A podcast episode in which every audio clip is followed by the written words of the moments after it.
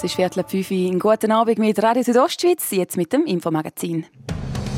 Radio Südostschweiz, Infomagazin. Infomagazin. Nachrichten, Reaktionen und Hintergründe aus der Südostschweiz.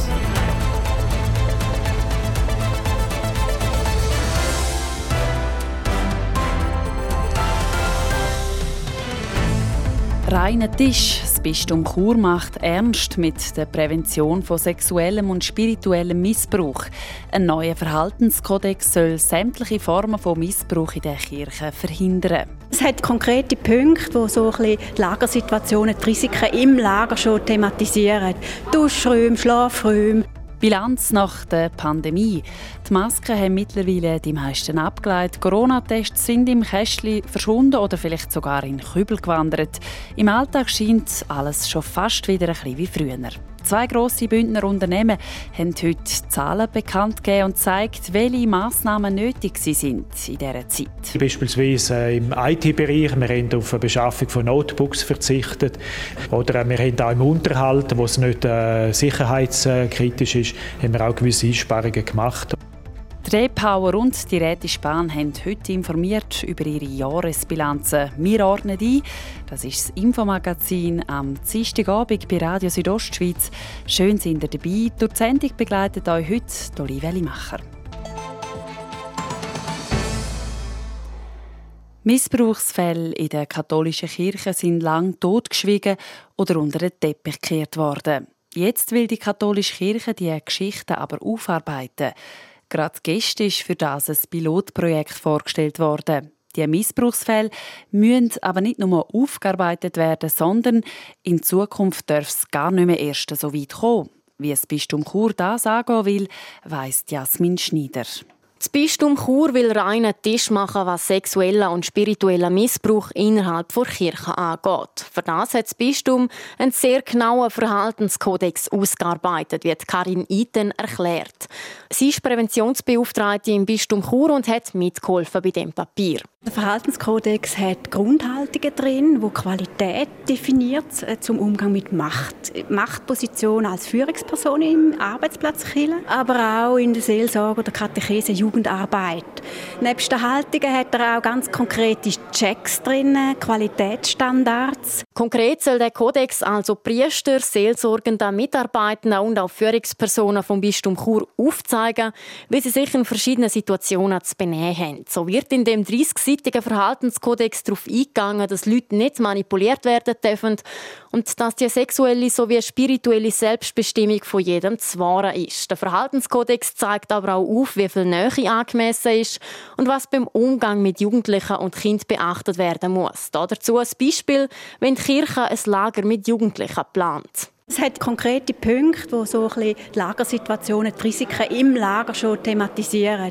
Duschräume, Schlafräume. Und da geht es schon darum, dass der Pfarrer oder so ein Team, vor allem ein Lagerteam, im Vorfeld diskutiert, was haben wir für Risikosituationen, was steht da, wie machen wir es ganz konkret vor Ort. Also es gibt immer noch einen Teil, den man muss besprechen muss. Und da ist eigentlich der Aufruf, auch das zu machen. Fehlerhaftes Verhalten soll auf diese Art und Weise also vermieden werden. Mit dem Verhaltenskodex verfolgt das Bistum Chur aber auch noch weitere Ziele. Der Kodex selber wird anregen. anregen, sich selber zu reflektieren in verschiedensten Machtpositionen. Er will auch Besprechbarkeit schaffen zwischen den Leuten, die arbeiten für Kirche, also in den Teams. Und er ist gleichzeitig auch ein Führungsinstrument. Und für den Churer Bischof Joseph Maria Bonnemann hat der Verhaltenskodex noch viel grössere Bedeutung. Es gibt eine angstfreie Kirche zu erreichen, wo alle sich wohlfühlen können, sicher, geschützt, verstanden, begleitet, getragen, geliebt. Also es ist etwas durchaus Positives. Jetzt stellt sich nur die Frage, warum ist so etwas im einundzwanzigsten Jahrhundert überhaupt nötig? Dass man andere Leute nicht manipuliert oder sexuell missbraucht, sollte uns allen eigentlich klar sein.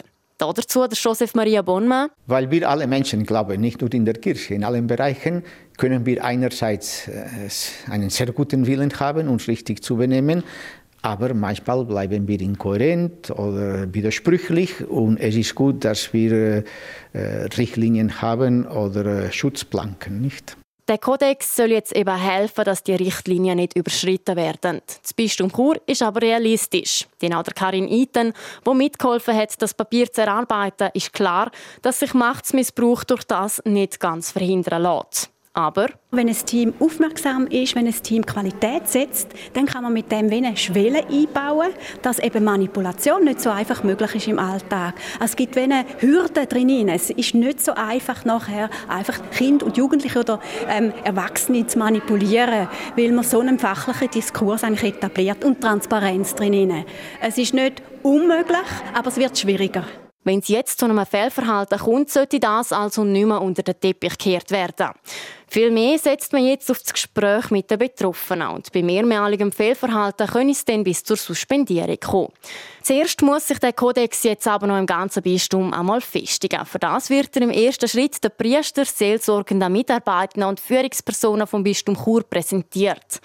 Und damit die Verhaltensregeln künftig auch umgesetzt werden, sind in der zweiten Jahreshälfte dann auch Schulungen geplant. Jasmin Schneider hat berichtet.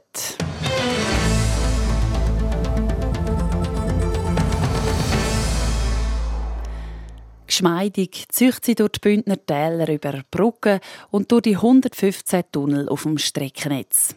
In den letzten zwei Jahren hat aber Corona auch die kleine Rot ins Stocken gebracht.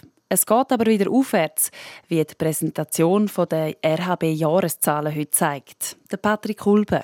Nach dem Rekordjahr zweitausendneunzehn hat Corona auch bei Rhätischer Bahn für turbulente Zeiten gesorgt. Wegen Homeoffice, Reisebeschränkungen und darum ausbleibenden Gästen sind die Züge grösstenteils leer geblieben. Das führt im zweitausendzwanzig zu einem Verlust bei der R H B-Gruppe von fast sieben Millionen Franken. Das zweite Jahr im Krisenmodus hat die R H B dann schon nicht mehr so stark getroffen. Letztes Jahr resultiert ein kleiner Gewinn von zweihundertvierundsiebzigtausend Franken. Der R H B-Direktor Renato Fasciati redet hier dabei von einer leichten Erholung. Das heisst vor allem, dass wir im Personenverkehr im letzten Jahr mehr Umsatz gemacht haben und dass die Aussichten jetzt für das aktuelle Jahr doch besser geworden sind. Wir haben im Personenverkehr eine leichte Erholung gehabt, aber wir haben vor allem im Güterverkehr, im Autoverladen, aber auch in der Immobilie haben wir ein sehr gutes Resultat können erzielen. Man müsse aber auch sagen, dass es ohne Covid neunzehn Finanzhilfe ganz anders ausgesehen hätte. Denn nämlich hätte die R H B im letzten Jahr einen Verlust von über fünfzehn Millionen Franken geschrieben. Aber auch das Bahnunternehmen selber hat gehandelt und verschiedene Sparmaßnahmen getroffen und Prioritäten anders gesetzt. So hätte man zehn Millionen Franken können sparen. Das sind äh, kleinere und grössere Beispiele, beispielsweise äh, im I T-Bereich. Wir haben auf die Beschaffung von Notebooks verzichtet. Wir haben den Refit von unseren Berninen-Express-Fahrzeugen äh, verschoben. Oder äh, wir haben auch im Unterhalt, wo es nicht äh, sicherheitskritisch ist, haben wir auch gewisse Einsparungen gemacht. Oder auch Ausbildungen von Personal, äh, die wir äh, nicht zwingend haben müssen durchführen. Was zurückgestellt wird, muss aber früher oder später auch nachgeholt werden. Das soll laut dem R H B-Direktor Renato Fasciati im besten Fall bis Ende nächstes Jahr passieren.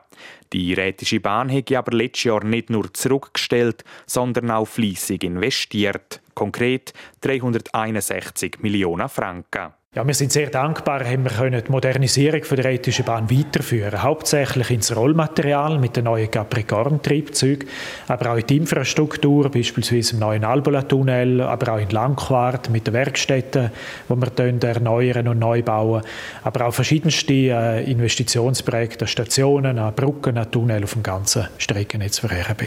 So der R H B-Direktor Renato Fasciati. Trotz grosser Einbussen, ausbleibender Gäste und vielen weiteren Unsicherheiten kann er den letzten zwei Krisenjahren auch gute Seiten abgewinnen. Wir haben in der Corona-Zeit äh, im digitalen Bereich einen riesen Schritt vorwärts gemacht. Wir haben heute Geschäftsleitungssitzungen, aber auch Ausbildungen. Wir haben den Austausch auch innerhalb des Unternehmens, passiert mehr und mehr, auch in digitalen Kanälen. Auf der anderen Seite muss man auch sagen, haben wir gerade den persönlichen Austausch, aber auch die Innovation und so weiter, haben wir gemerkt, dass es für das einen persönlichen Kontakt braucht. Und darum freuen wir uns doch sehr, ist jetzt die Zeit mindestens für den Moment vorbei. Corona hinter sich lassen will auch der Verwaltungsratspräsident von R H B, der Stefan Engler. Und mit ihm wagen wir zum Schluss noch den Blick in die Kristallkugel. Im laufenden Jahr beabsichtigt die Kleine Rote im Personenverkehr wieder zu fünfundachtzig Prozent ans Rekordjahr zweitausendneunzehn heranzukommen. Im Januar und Februar haben wir das schon einmal erreicht. Wie das Endejahr aussehen wird, das weiss ich auch nicht. Wir wissen auch nicht genau, wie das Reise- und Ferienverhalten sich der Schweizerinnen und Schweizer im Sommer wird verändern. Es gibt wahrscheinlich viele, die sagen, endlich können wir wieder einmal weg. Und entsprechend ist der Sog, den wir während der Corona gespürt haben, dass eigentlich die Leute in den Bergenwellen vielleicht nicht mehr gleich da. Also wenn wir die fünfundachtzig Prozent erreichen, wie wir es auch im Budget haben, dann bin ich zufrieden. fünfundachtzig Prozent beim Personenverkehr vom Rekordjahr zweitausendneunzehn wären die übrigens gut vierundachtzig Millionen Franken Ertrag. Bis zweitausendvierundzwanzig will sich die Rhätische Bahn den ganz von Corona rehabilitiert haben. Wie die heutige Präsentation der Jahreszahlen gezeigt hat, rollt die Kleine Rote also wieder ründer durch die Bündner Täler.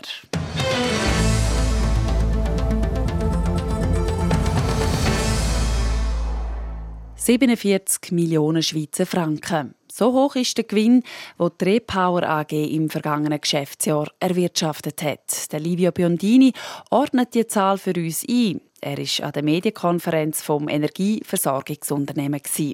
fünfzehn Prozent mehr Gewinn als letztes Jahr, neunundachtzig Prozent mehr Gesamtleistung. Die Repower A G verzeichnet einen grossen Anstieg im Geschäftsjahr zweitausendeinundzwanzig. Warum das so ist, erklärt der C E O Roland Leuenberger. Das hat zwei Effekte. Einerseits haben wir eine größere Menge an Strom und Gas können verkaufen und auf der anderen Seite, und das ist der Haupttreiber, natürlich die massiv gestiegenen Strommarktpreise und Gaspreise. Als Stromproduzentin profitiert die Repower mittelfristig weiter von diesen hohen Strompreisen. Der Großteil der Produktion werde außerdem im Handel abgesetzt, nicht bei Privatpersonen. Aber nicht nur der Umsatz und die Einnahmen, auch die Investitionen bei der Repower haben sich verdoppelt, wie der Roland Leuenberger sagt. Einerseits sind wir in Infrastrukturbetreiberin, oder? Wir haben äh, periodisch unser Kraftwerk auf, äh, an Schutz behalten, auch unser Netz an Schutz halten. Jetzt haben wir aus den paar letzten Jahren noch ein bisschen Nachholbedarf und das führt äh, zu einem grösseren Investitionsbedarf, den wir dank unserer guten Kapitalstruktur auch stemmen können. Auch in den nächsten Jahren werden die weiteren Investitionen tätigt, sei es wegen Erneuerungen von Kraftwerken oder im Ausbau der Energienetze. Wegen der aktuellen Ukraine-Situation sind die Repower nur indirekt betroffen, weil man nichts von Russland beziehe. Die Auswirkungen des Krieges werden das Energieversorgungsunternehmen aber auch merken. Erstens in erster Linie mal ganz eine grosse Unsicherheit bezüglich der Gasversorgung in Europa. Ich glaube, das ist, wird eine sehr hohe Unsicherheit mit sich bringen. Und das kann unter Umständen natürlich auch entsprechend wieder Auswirkungen auf die Stromversorgungssicherheit auch in der Schweiz haben und auch auf das Preisniveau. Im zweitausendeinundzwanzig hat Repower Wasserzinsen und andere Konzessionsleistungen in Höhe von siebzehn Komma fünf Millionen Franken an den Kanton und Gemeinden gezahlt. Je mehr umgesetzt wird, desto mehr Abgaben werden gezahlt. Eine Zunahme hat es auch bei den Arbeitsplätzen gegeben. Fast dreissig neue Stellen sind geschaffen worden, die Hälfte in Graubünden, die andere Hälfte in Italien. In der Elektromobilität hat Repower ihre Umsatzziele ebenfalls können übertreffen. Unter anderem wegen verschiedener Grossaufträge. Was für Aufträge das waren, erzählt der C E O Roland Leuenberger. Zwei, die ganz bekannt sind. Wir dürfen schweizweit für die Schweizerische Bundesbahn, S B B, alle Standorte mit Ladestationen ausrüsten. Das Gleiche dürfen wir machen für alle Verwaltungsgebäude vom Kanton Zürich. Das sind zwei von den grössten Aufträge, die letztes Jahr das Jahr vergeben worden sind, wo wir den Zuschlag bekommen. Ich glaube, das zeigt auch die Stärke der Repower mit unserer Marke Plug and Roll, wo wir schweizweit einer der wenigen Full-Service-Provider in dem Markt sind. Und weil die Repower die einzige integrierte Stromversorgerin in Graubünden ist, will man den Kanton und die Gemeinden in der Umsetzung der Wasserkraftstrategie unterstützen. Wir äh, haben eine regionale Wertschöpfung. Wir sind in der Val Poschiavo daheim, wir sind in der Surselva, in Prättigau, im Oberengadin daheim. Wir zahlen all unsere Steuern hier im Kanton Graubünden. Wir tragen zur ähm, gesellschaftlichen Entwicklung bei, indem wir unsere Mitarbeiter hier im Kanton tätig sind. Es sind über vierhundertsechzig Mitarbeiterinnen und Mitarbeiter, die wohnen mit ihrer Familie hier. Ich glaube, das ist ein grosser Teil der Wertschöpfung, die die Repower den Gemeinden und dem Kanton bringt. So der C E O von Repower A G, Roland Leuenberger. Für das nächste Jahr rechnet Repower auch wieder mit steigenden Einnahmen über den Stromverkauf. Es wird ein erfolgreiches zweitausendzweiundzwanzig erwartet. Der Livio Biondini über die Jahresbilanz zweitausendeinundzwanzig von der Repower A G. Das war der erste Teil des Infomagazins. Gerade nach Werbung, Wetter und Verkehr geht es um die Frage, wer macht was und wie. Diese Frage hat sich der Kanton Graubünden gestellt in Bezug auf die vielen Geflüchteten aus der Ukraine. Die Antwort gibt es gerade nach dem Break. Haben Sie gewusst, im H W Babycenter, am grössten Babyfachgeschäft weit und breit mit über siebzigtausend Artikeln, können Sie jetzt auch bequem von daheim aus im riesigen Online-Shop einkaufen. h w babycenter punkt c h. Wir hören das Radio von hier um halb sechs. Wetter, präsentiert von Procar Davos A G, Ihr Händler für die neuesten Mercedes-Modelle in der Region Davos. Bleibt auch heute noch der Rest des Tages noch mehrheitlich bewölkt, dafür aber trocken. In der Nacht tut es dann auf und es wird klarer. Morgen Mittwochvormittag ist es dann recht sonnig, bis dann am Nachmittag wieder die Wolken aufziehen. Die Schneefallgrenze liegt am Abend bei zweitausend Metern. Die höchste Temperatur am Morgen, in Chur wird es bis zu sechzehn Grad, in Lenz bis zu dreizehn und in Sarosa bis zu acht Grad. Verkehr, präsentiert von Garage Bardellini in Katzis. Dein Honda-Partner mit einem kompetenten Team und bester Qualität bei Reparaturen von allen Marken. garage bardellini punkt c h. Die Kur auf der Masanzerstraße ein- und auswärts staut wegen dem Feierabendverkehr und wegen einer Baustelle. Dort haben wir aktuell einen Zeitverlust von bis zu fünfzehn Minuten. Das Gleiche auf der Kasernenstraße über das Weltstörfli bis zum Postplatz. Dort haben wir aktuell bis zu zehn Minuten länger. Gute Fahrt, habt Sorge. Verkehr. Und jetzt geht es hier weiter mit dem Infomagazin. Ich gebe zurück zu Olivia Limacher. Radio Südostschweiz, Infomagazin. Infomagazin. Nachrichten, Reaktionen und Hintergründe aus der Südostschweiz.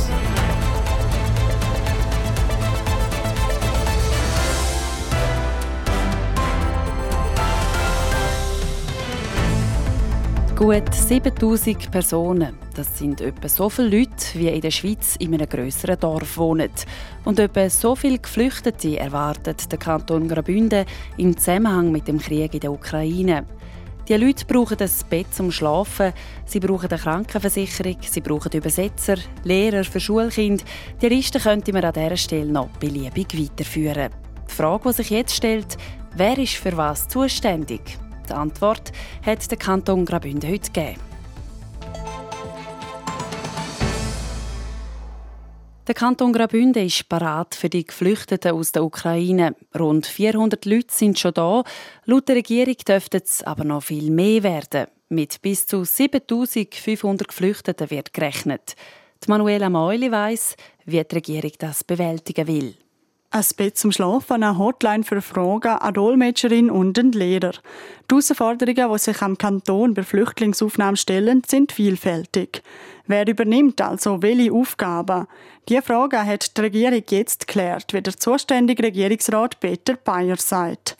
Der Kanton unterscheidet dabei zwischen denen, die in Kollektivstrukturen unterkommen, also beispielsweise Asylzentren, und denen, die individuell, also bei Gastfamilien, wohnen.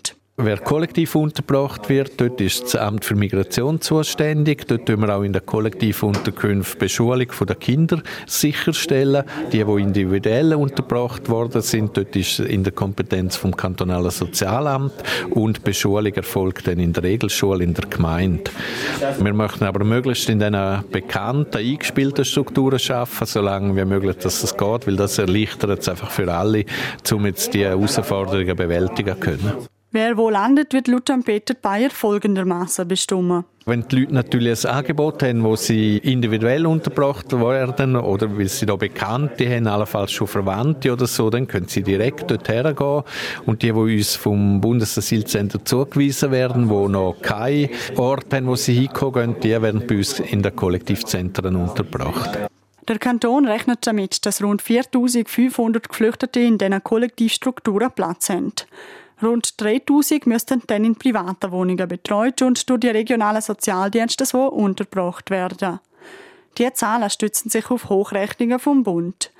Wie viele Geflüchtete dann effektiv kommen, die können wir nicht wissen, sagt der Peter Bayer. Es gäbe aber genug andere Fragen, die anstechende. Im Moment geht es sicher um, um Betreuung, um auch Abklärung, was für Bedürfnisse haben die Leute. Und dann wird sicher die grosse Herausforderung sein, genug Lehrerinnen und Lehrer zu auch durch irgendeine Art von Schulunterricht können, zu machen, Spracherwerb. Also das sind so die Themen, die wir im Moment probieren, möglichst gut aufzugleisen und auch einen Überblick haben, wo es noch Lücken gibt, die wir noch füllen müssen. Außerdem ist auch die Finanzierung ein wichtiger Punkt. Laut Peter Bayer kriegt der Kanton vom Bund für jede geflüchtete Person eine Pauschale von eintausendfünfhundert Franken im Monat. Mit dem Geld werden die Krankenkasse, die Betreuung, die Miete und der tägliche Bedarf an Essen, Trinken und Hygiene zahlt. Wenn das eine Familie ist, wo jeder oder jede die eintausendfünfhundert Franken kriegt, dann gehen wir davon aus, dass es sehr gut ist, dass wir die Familie versorgen können. Wenn es Einzelpersonen sind, ist es ein bisschen knapp, insbesondere der Anteil, der für Miete vorgesehen ist. Dort müssen wir es entweder quersubventionieren oder vom Kanton halt einen gewissen Zuschuss geben. Für das haben wir auch einen Nachtragskredit jetzt beantragt bei G P K. Insgesamt hat die Regierung sogar sechs Nachtragungskredite bei der Geschäftsprüfungskommission beantragt. In einer Gesamthöhe von rund dreiundfünfzig Millionen Franken. Davon wird der Bund voraussichtlich vierzig Millionen übernehmen. Die Manuela Moili hat berichtet.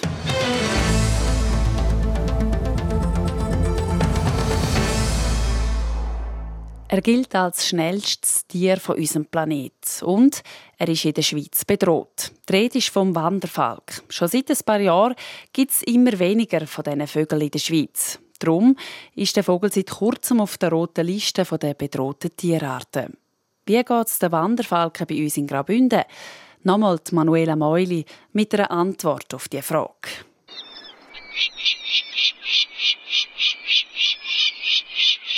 Wanderfalken sind bei uns in Graubünden selten. Es sind insgesamt zwischen zwanzig und fünfundzwanzig Brutpaar, wie der Andreas Kofler von der ornithologischen Arbeitsgruppe Graubünden sagt. Er erforscht Wanderfalken im Kanton schon seit fünfundzwanzig Jahren. Dass der schnelle Raubvogel gefördert ist, sei nicht das erste Mal in der Geschichte. Damals sind vor allem Pestizide schuld gewesen. Und jetzt sind es zum Glück nicht Umweltgifte oder Wanderfalken wieder bedrohen, sondern Bedrohungen, die damals schon bestanden haben und jetzt zurückgekommen sind. Das ist einerseits der Mensch, also direkte Verfolgung. Und dann gibt es andere Arten, wie zum Beispiel der Uhu, wo vor allem im Jura, denke ich, ein Thema ist, wo halt eben in den Lebensraum vom Wanderfalken eindringt, ihn dort in dem Sinne als Brutplatzkonkurrenz verdrängen kann oder sogar direkt bedroht, indem man halt eben angreift und sogar tötet. Bei uns im Kanton sei es vor allem das Freizeitverhalten von uns Menschen, wo der Wanderfalk in seinem Lebensraum störe, sagt der Andreas Kofler. Sei das beim Klettern am Fels oder beim Gleitschirmfliegen in der Luft. Trotzdem sind die Voraussetzungen bei uns im Kanton gut. Damit der Wanderfalk überleben kann, bräuchte es nämlich zwei Sachen. Das ist eigentlich eine gute Nahrungsgrundlage, die er braucht. Er ist ein Vogeljäger, also er äh, jagt und ernährt sich fast ausschließlich von anderen Vogelarten. Das ist das eine und das ist in vielen Orten im Bündnerland sicher auch gegeben. Und das andere ist, dass er einfach mehr oder weniger sicher einen ruhigen Brutplatz braucht, irgendwo in den Felsgebieten. Gerne hat er so Nischen oder Höhlen, wo er sich ein bisschen äh, zurückziehen kann in diesen Gebieten. Und genau darum sieht Graubünden als Wanderfalkenland. Sogar im Anfers oder in Pontresina hat der Andreas Kofler schon Wanderfalken entdeckt. Dass der Vogel in so hohen Lagen vorkommt, hätte man vor fünfundzwanzig Jahren noch nicht erwartet. Eine Übersicht über den genauen Lebensraum zu haben, sei aber wichtig. Nur was man kennt, das kann man schützen. Und dann denke ich, Regeln einhalten, die halt bestehen, wenn irgendwo konkret auch Regeln kommuniziert sind. Sei es das zum Beispiel an einem Fels, in Klettergebiet oder in anderen Sachen, dass man einfach dort, wo, wo man offenbar weiss, da könnte es Konflikte geben und man auch vom, von den kantonalen Ämtern aus gewisse Einschränkungen macht, dass man die einfach befolgt.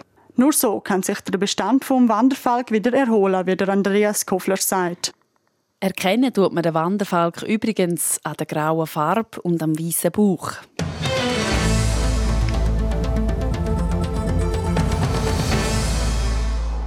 Vier Weltmeisterschaften hat der Kanton Graubünden in Sportdisziplinen schon ausgetragen. In drei Jahren kommt eine neue Disziplin dazu: Biathlon. Biathlon-Cracks wie die Norwegerin Marte Reuseland oder der Quentin Fio skatet aber schon nächsten Winter beim Weltcuprennen über die Loipen von der Arena Lantsch/Lenz. Was sich der Bündner Tourismus von der ersten Biathlon-W M in der Schweiz erhofft, gehört ihr im Beitrag von Hans-Peter Putzi und dem Sebastian Scholz. Im Jahr zweitausendfünfundzwanzig findet die Biathlon-W M zum ersten Mal überhaupt in der Schweiz statt. Zum Zug kommt die Region Lenzerheide mit der Biathlon-Arena Lantsch/Lenz. Viel von Weltmeisterschaften als Mittel zur Präsentation verspricht sich die Marketingorganisation Graubünden Ferien. Und darum zählt der Geschäftsführer Martin Vinzenz einmal alle bisherigen Weltmeisterschaften auf. Graubünden hat schon mehrere W Ms gehabt. Es sind übrigens schon vier verschiedene gewesen. Biken, Ski. Dann hat es einmal eine Eishockey-W M gehabt und Bob natürlich. Und jetzt kommt noch eine fünfte dazu. Jetzt erwähnt er den riesigen Boom vom Langlaufsport. In Deutschland gilt Langlauf und vor allem Biathlon als die Wintersportart überhaupt. Der Martin Vinzenz sieht darum Potenzial, um dank dieser Biathlon-W M noch mehr Gäste aus Deutschland nach Graubünden zu locken. Unser Zielgebiet ist schon nicht unbedingt das Südtirol gerade. Die haben dort auch sehr schöne Gegenden, aber ich glaube, von Deutschland dürften wir schon noch mehr Gäste auch dadurch erwarten. Aber so eine W M lässt sich natürlich nicht gratis organisieren. Das Budget dürfte sich gegen fünfzehn Millionen Franken belaufen. Das ist aber eine Investition, die sich auf jeden Fall lohnt, sagt Martin Vinzenz. Er verweist auf die kleine Ortschaft Antholz im Südtirol, ein Mekka vom Biathlon. Man hat gerade in Antholz gesehen, wo man an W M war im zwanzig zwanzig, dass natürlich das wahnsinnig Wertschöpfung bringt. Also dort hat man rund hundertvierzig Millionen errechnet.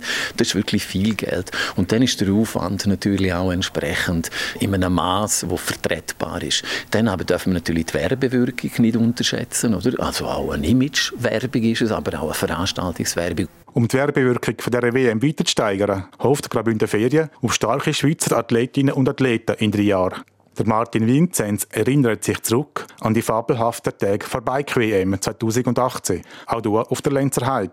Was das Beste wäre, das haben wir immer überall gesehen, ist natürlich schon, es braucht auch noch Persönlichkeiten. Also wenn der Nino Schurter mitbiked, schauen viel, viel mehr Leute natürlich die W M, da jetzt in Graubünden, aber das Gleiche wäre natürlich auch mit Persönlichkeiten im äh, Biathlon. Und nur schon darum ist es gut, dass es die Arena da gibt, die Nachwuchs fördert. Und wer weiss, vielleicht haben wir dann wirklich fünfundzwanzig eine Bündnerin oder einen Bündner oder zumindest eine Schweizerin oder einen Schweizer auf dem Podest. Also Bündner Hoffnungsträger lassen sich im Kader von Swiss Ski schon finden. Natürlich mal die beiden Schwestern Elisa und Aita Gasparin. Aber auch junge Talente wie der Heidner Laurin Fravi oder die Prättigauerin Lea Mayer.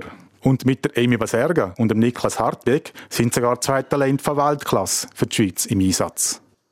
Das war der Beitrag von Hans-Peter Putzi und dem Sebastian Scholz. Sport.